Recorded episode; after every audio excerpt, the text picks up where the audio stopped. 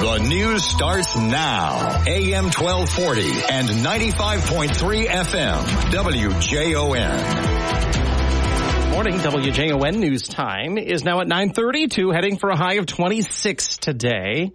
St. Cloud man hurt in a crash in southern Minnesota. State Patrol says that crash happened about 7 last night on Interstate 35 in Steele County. 29-year-old Trayvon Smith of St. Cloud taken to the hospital in Owatonna has non-life threatening injuries.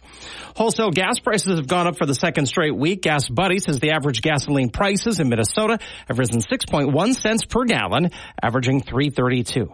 13th annual Pack the Porches Food and Fund Drive will take place this Friday. Starts at 7 in the morning, runs till 1 in the afternoon. Three different drop-off locations, including Pioneer Place on 5th and downtown St. Cloud, St. Cloud Hyundai, and at the uh, St. Cloud Financial Credit Union up in Sartell. More news on our website at WJON.com. From the newsroom, Jim Maurice, WJON. Without the ones like you, who work tirelessly to keep things running, everything would suddenly stop.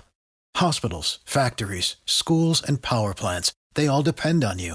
No matter the weather, emergency, or time of day, you're the ones who get it done. At Grainger, we're here for you with professional grade industrial supplies. Count on real time product availability and fast delivery. Call clickgrainger.com or just stop by.